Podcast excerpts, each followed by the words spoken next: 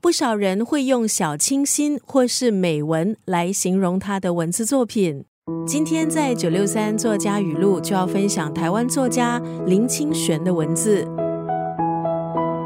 十七岁就开始写作的林清玄，二十岁出版他的第一本书《莲花开落》，三十岁之前几乎是拿遍台湾所有的文学奖项。林清玄的著作还有演讲，大多都谈到佛法、真爱，还有家庭，鼓励人向善、守五戒。红极一时的他，当时造成了林清玄现象，演讲场场爆满。但是后来却因为婚外情事件，让林清玄黯然退出台湾市场。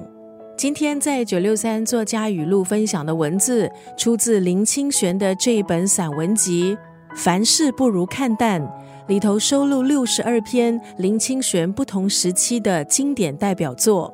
书中内容引领读者寻找内心清净之道，活出人生的最好时节。我对自己说：跨过去。春天不远了，永远不要失去发芽的心情。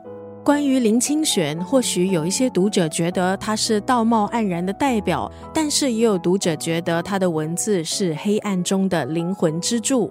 尽管备受争议，但是在二十世纪九十年代，林清玄的文字作品还是深具影响力，也是在华文世界被广泛阅读的。今天在九六三作家语录就要分享林清玄的这一段文字。我对自己说：跨过去，春天不远了，永远不要失去发芽的心情。